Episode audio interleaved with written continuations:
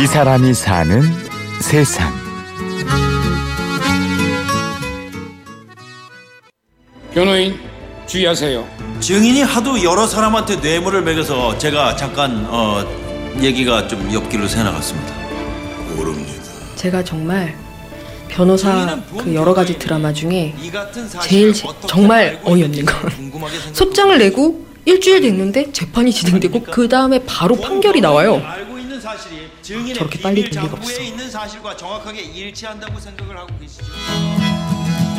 일단 변호사에 대한 격을 무너뜨리면 사람들이 매우 행복해합니다. 변호사 되게 우아하고 막 좋은 말 쓰고 고운 말 쓰고 럭셔리하게 살아야 될 것 같잖아요. 그런 것만 타파해도 사람들은 매우 기뻐합니다. 되게 슬프게도 이게 반증이죠. 변호사가 얼마나 허황되게 과대포장되어 있는지. 막 하면 돼요. 오늘은 변호사에 대한 이야기를 좀 들려드릴까 합니다. 우리 마을의 변호사 박선영 씨입니다.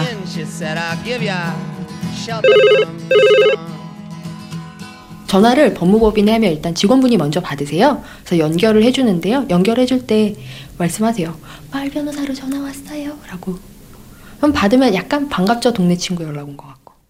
일주일에 한두 통 정도 마을 변호사에게 걸려온 상담 전화를 받고 있습니다. 마을 변호사가 무변촌에 있는 거잖아요. 모든 무변촌의 변호사가 한 명 정도는 있었으면 좋겠다고 생각해요. 그래서 정말 마을 변호사. 대부분 전화하시면 마을 변호사는 그 마을에 있는 변호사라고 생각하고 전화하시거든요.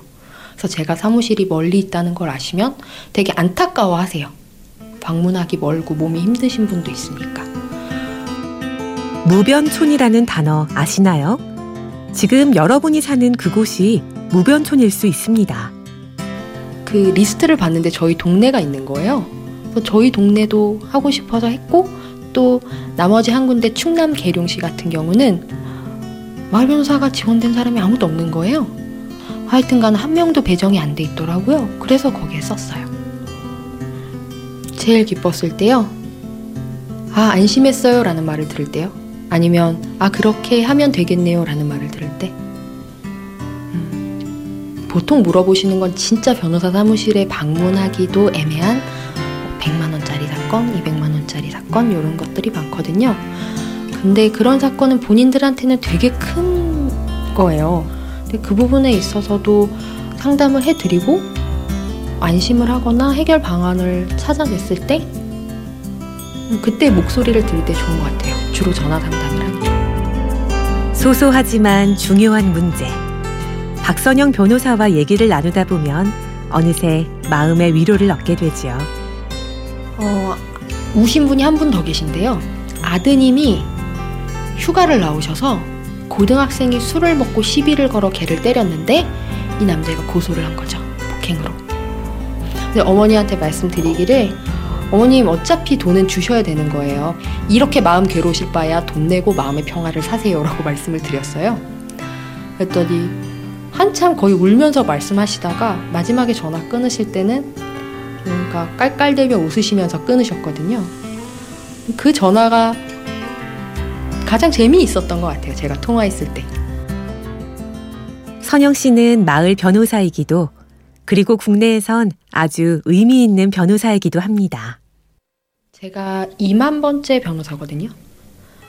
그 변호사 배지를 수여받는 시기에 가서 저는 변호사 변호사법 1조가 그렇게 돼 있는 줄 몰랐어요. 변호사는 기본적 인권을 옹호하고 사회 정의를 실현함을 사명으로 한다라고 되어 있거든요.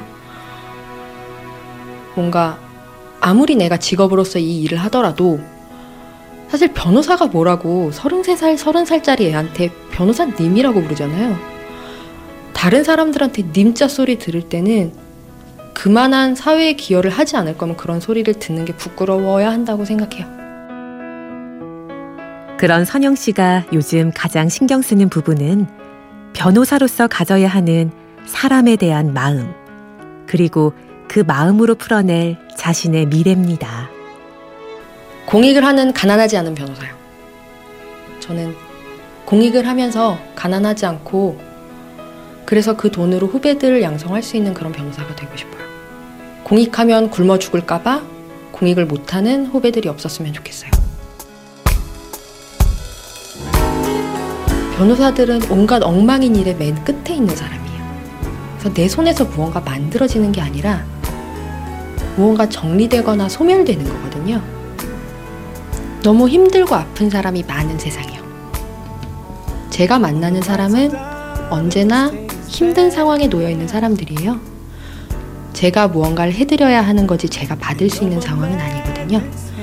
그렇다 보니까 제 주변은 언제나 힘들고 아픈 분들이 가득하고 제가 무언가를 해 나가야 되는 그런 세상. 변호사. 변호사는 사람에게 법을 대변해주는 것이 아니라 법에게 사람을 대변해주는 사람입니다. 오늘 우린 사람을 위해 일하는 변호사 한 명은 만난 것 같죠? 이 사람이 사는 세상 취재 구성의 신성훈, 저는 아나운서 임현주였습니다. 고맙습니다.